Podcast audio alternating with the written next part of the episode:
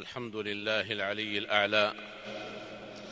خلق فسوى وقدر فهدى وأخرج المرعى فجعله غثاء أحوى. وأشهد أن لا إله إلا الله وحده لا شريك له. وأشهد أن محمدا عبد الله ورسوله وخليله وخيرته من خلقه. سيد ولد آدم يوم القيامة. بلغ الرسالة وأدى الأمانة وتركنا على المحجة البيضاء ليلها كنهارها لا يزيغ عنها إلا هالك. فصلوات الله وسلامه عليه وعلى آله الطيبين الطاهرين وعلى أزواجه أمهات المؤمنين وعلى أصحابه الغر الميامين وعلى من تبعهم وسار على طريقهم بإحسان إلى يوم الدين وسلم تسليما كثيرا.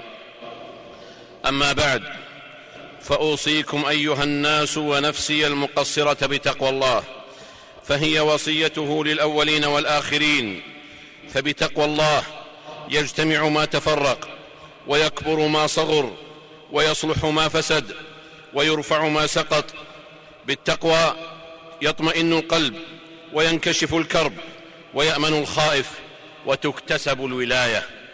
ألا إن أولياء الله لا خوف عليهم ولا هم يحزنون. الذين آمنوا وكانوا يتقون.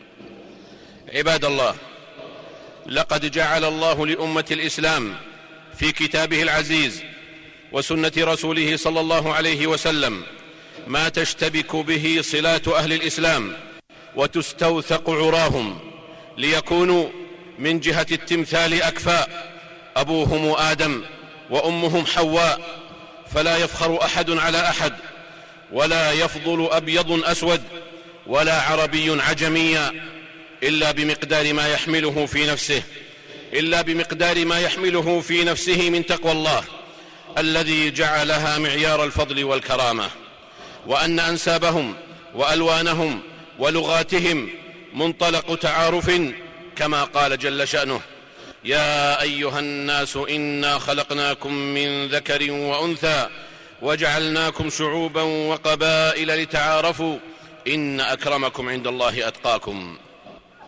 إنه تعارف يدفع التناكر وتآلف يدفع التخالف. إنه لم يجعلهم شعوبا وقبائل ليبغي بعضهم على بعض. ولا ليذيق بعضهم بأس بعض ولا ليلعن بعضهم بعضا ولم يجعل لغاتهم سببا في اجتماعهم ولا ألوانهم ولا أراضيهم. وإنما جعل لهم دينا يجمعهم ولا يفرقهم ويصلحهم ولا يفسدهم وينفي العصبية والعبية عنهم كما ينفي الكير خبث الحديد.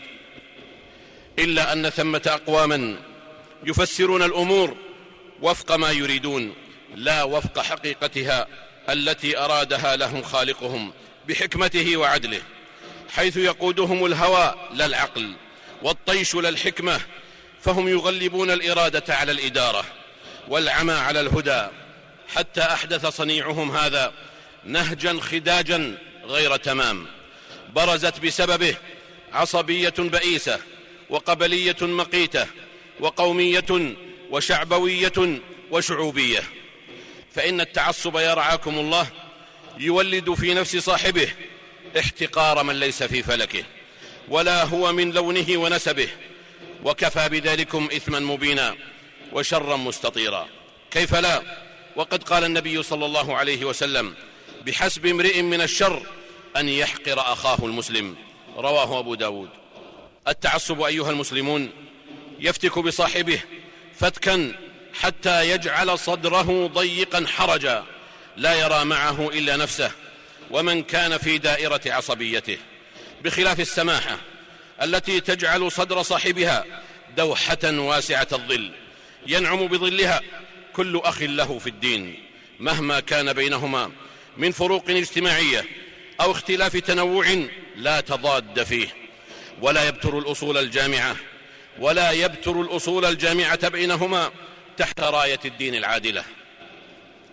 ثم اعلموا يا رعاكم الله أنه ما من متعصب إلا كان رائده الهوى والهوى يعمي ويصم وما رؤي متعصب قط عرف بالعدل والإنصاف ولا متعصب متحل بالحلم والأناه ولا متعصب وسطي وإنما المتعصب إمعة مقلد عاصب عينيه خلف هواه ومن هو معجب به. وهو دون ريب داء معدي ونتاج عدواه إصابة المتعصب بالاضطراب تجاه الصواب. فيرى القذاة في عين أخيه ولا يرى الجذع المعترض في عينه. ويعيب على غيره ما هو واقع في أسوأ منه. إنه ما من امرئ إلا لديه نقص من وجه مهما بلغ في علمه وجاهه. ونسبه ومذهبه. وكثيرون ممن يتجاهلون نقصهم يجعلون دونه ستار التعصب ليخفوا من ورائه ما لا يريدون محله إلا الكمال الزائف. التعصب عباد الله طاقة مهدرة وجهد مضاعف تم بذله في غاية غير حميدة. وهو لوثة عقلية تنسج خيوطا من أوهام التميز المغشوش. الناجم عن شعور باختصاص لا يدانى وعظمة لا تجارى. وانتفاخة هر يحاكي بها المتعصب صولة الأسد الهصور. وتلك لعمر الله خيوط رقيقة يتمسك, يتمسك بها المتعصب كمثل خيوط العنكبوت التي اتخذت منها بيتا. وإن أوهن البيوت لبيت العنكبوت لو كانوا يعلمون. إذا استحضرنا ذلكم كله عباد الله فلنعلم أنه لم يأتي التعصب بلفظه ومعناه في الكتاب والسنة إلا على وجه الذم وأنه ضرب من الطبائع الجاهلية التي لا تستوي ومكارم الإسلام ومصالحه. فقد قال الله جل شأنه إذ جعل الذين كفروا في قلوبهم الحمية حمية الجاهلية. وقال صلى الله عليه وسلم إن الله عز وجل قد أذهب عنكم عبية الجاهلية وفخرها بالآباء مؤمن تقي وفاجر شقي أنتم بنو آدم وآدم من تراب. ليدعن رجال ليدعن رجال فخرهم بأقوام إنما هم فحم من فحم جهنم. أو ليكونن أهون على الله من الجعلان التي تدفع بأنفها النتن. رواه أبو داود. وقال صلى الله عليه وسلم من خرج من الطاعة وفارق الجماعة فمات مات ميتة جاهلية. ومن قاتل تحت راية عمية يغضب لعصبة أو يدعو إلى عصبة أو ينصر عصبة فقتل فقتلة جاهلية. ومن خرج على أمتي يضرب برها وفاجرها لا يتحاشى من مؤمنها ولا يفي لذي عهد عهده فليس مني ولست منه. رواه مسلم. وفي الحديث الآخر أن رسول الله صلى الله عليه وسلم سمع أحد الصحابة من الأنصار ينادي يا للأنصار! فرد عليه أحد المهاجرين يا للمهاجرين! فقال صلى الله عليه وسلم ما بال دعوى الجاهلية؟ قالوا يا رسول الله كسع رجل من المهاجرين رجلا من الأنصار أي ضربه. فقال صلى الله عليه وسلم دعوها! فإنها منتنة. رواه البخاري ومسلم. وقد سار على نهج المصطفى صلى الله عليه وسلم. صحابته من بعده والتابعون لهم بإحسان. وقد استفاض عن الأئمة الأربعة أبي حنيفة ومالك والشافعي وأحمد مع اختلاف في ألفاظهم أن كل واحد منهم لا يتعصب لرأيه وأنه يتبرأ من الخطأ المخالف للكتاب والسنة. ويضع قاعدة عامة يفهمها الحاضر لهم واللاحق أنه إذا صح الحديث فهو مذهبه. وقد قال شيخ الإسلام ابن تيمية رحمه الله فمن تعصب لأهل, بل فمن تعصب لأهل بلدته أو مذهبه أو طريقته أو قرابته أو لأصدقائه دون غيرهم كانت فيه شعبة من الجاهلية حتى يكون المؤمنون كما أمرهم الله تعالى معتصمين بحبله وكتابه وسنة رسوله صلى الله عليه وسلم. فإن كتابهم واحد ودينهم واحد ونبيهم واحد وربهم إله واحد لا إله إلا هو له الحمد في الأولى والآخرة وله الحكم وإليه ترجعون. وقال أيضا كل ما خرج عن دعوى الإسلام والقرآن من نسب أو بلد أو جنس أو مذهب أو طريقة فهو عزاء الجاهلية. وقال ابن القيم رحمه الله الدعاء بدعوى الجاهلية كالدعاء إلى القبائل والعصبية ومثله التعصب إلى المذاهب والطوائف والمشايخ وتفضيل بعضهم على بعض يدعو إلى ذلك ويوالي عليه ويعادي فكل هذا من دعوى الجاهلية. انتهى كلامه رحمه الله. فيا لله فيا لله ما أقبح العصبية وما أكثر ضحاياها. فكم من قتيل هلك تحت راية عبية وكم من أسرة تفرقت بسببها وكم من مفارق للجماعة احترق بنارها. وإذا كان في لقاء المتحاربين قاتل ومقتول فإن المتعصبين المتقابلين كلاهما مقتول. نعم كلاهما مقتول بسلاح التعصب المميت. والحق أن العقل الواسع لا يقابل التعصب الضيق. ولا غرو عباد الله فالعقل الواسع لا ينحني أمام ريح التعصب ولا يغرق في مائه. ولقد صدق الله واذكروا نعمة الله عليكم إذ كنتم أعداء فألف بين قلوبكم فأصبحتم بنعمته إخوانا. بارك الله لي ولكم في القرآن العظيم ونفعني وإياكم بما فيه من الآيات والذكر الحكيم. أقول قولي هذا وأستغفر الله لي ولكم ولسائر المسلمين والمسلمات من كل ذنب وخطيئة فاستغفروه وتوبوا إليه. إن ربي كان غفورا رحيما. الحمد لله حمدا لا ينفد. أفضل ما ينبغي أن يحمد. والصلاة والسلام على أفضل المصطفين محمد. وبعد فإن أحسن الحديث كلام الله.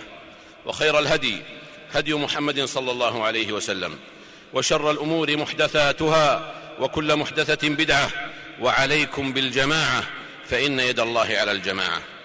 عباد الله إذا كان التعصب مذموما في شريعتنا الغراء فإن فإنه يدخل في حكمه كل وسيلة تذكيه سواء كانت على صورة أفراد أو هيئات أو جماعات أو نوادي. وسواء كان نثرا أو شعرا أو شعارا.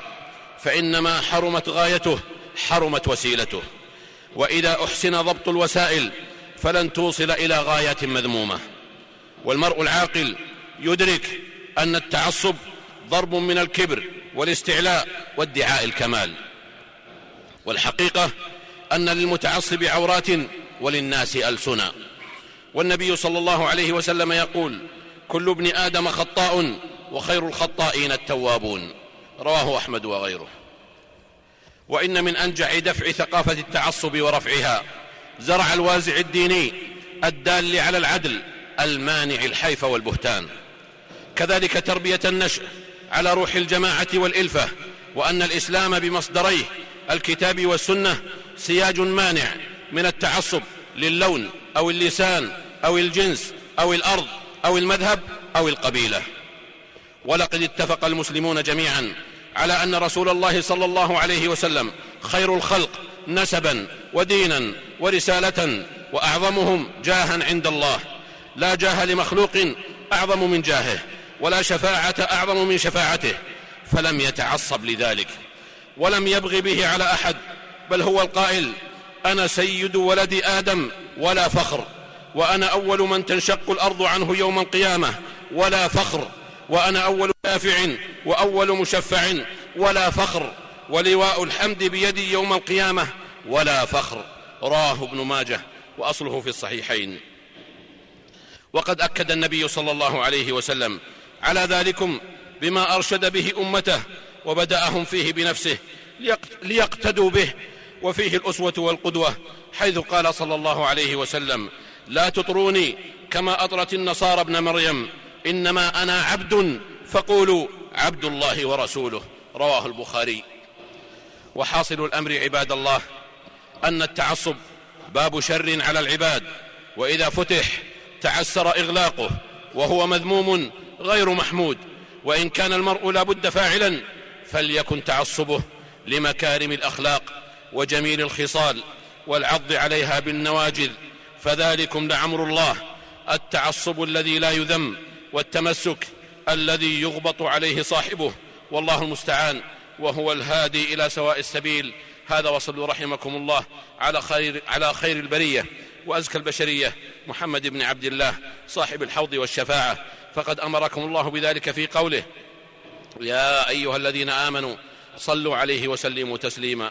اللهم صل وسلم على عبدك ورسولك محمد صاحب الوجه الأنور. والجبين الأزهر وارض اللهم عن خلفائه الأربعة أبي بكر وعمر وعثمان وعلي وعن سائر صحابة نبيك محمد صلى الله عليه وسلم وعن التابعين ومن تبعهم بإحسان إلى يوم الدين وعنا معهم بعفوك وجودك وكرمك يا أرحم الراحمين. اللهم أعز الإسلام والمسلمين. اللهم أعز الإسلام والمسلمين. اللهم انصر دينك وكتابك وسنة نبيك وعبادك المؤمنين. اللهم أصلح أحوال المسلمين في كل مكان. اللهم أصلح أحوال المسلمين في كل مكان. اللهم كن لإخواننا المستضعفين في دينهم في سائر الأوطان. اللهم آمنا في أوطاننا. وأصلح أئمتنا وولاة أمورنا. واجعل ولايتنا في من خافك واتقاك. واتبع رضاك يا رب العالمين. اللهم وفق ولينا. اللهم وفق ولي أمرنا. لما تحبه وترضاه من الأقوال والأعمال. يا حي يا قيوم اللهم أصلح له بطانته يا ذا الجلال والإكرام. اللهم وفقه وولي عهده لما فيه صلاح البلاد والعباد. اللهم أنت الله لا إله إلا أنت. أنت الغني ونحن الفقراء. أنزل علينا الغيث ولا تجعلنا من القانطين. اللهم أنزل علينا الغيث ولا تجعلنا من القانطين. اللهم لا تحرمنا خير ما عندك بشر ما عندنا. اللهم إنا خلق من خلقك فلا تمنع عنا بذنوبنا فضلك. يا ذا الجلال والإكرام. ربنا آتنا في الدنيا حسنة وفي الآخرة حسنة وقنا عذاب النار. سبحان ربنا رب العزة عما يصفون وسلام على المرسلين. وآخر دعوانا أن الحمد لله رب العالمين.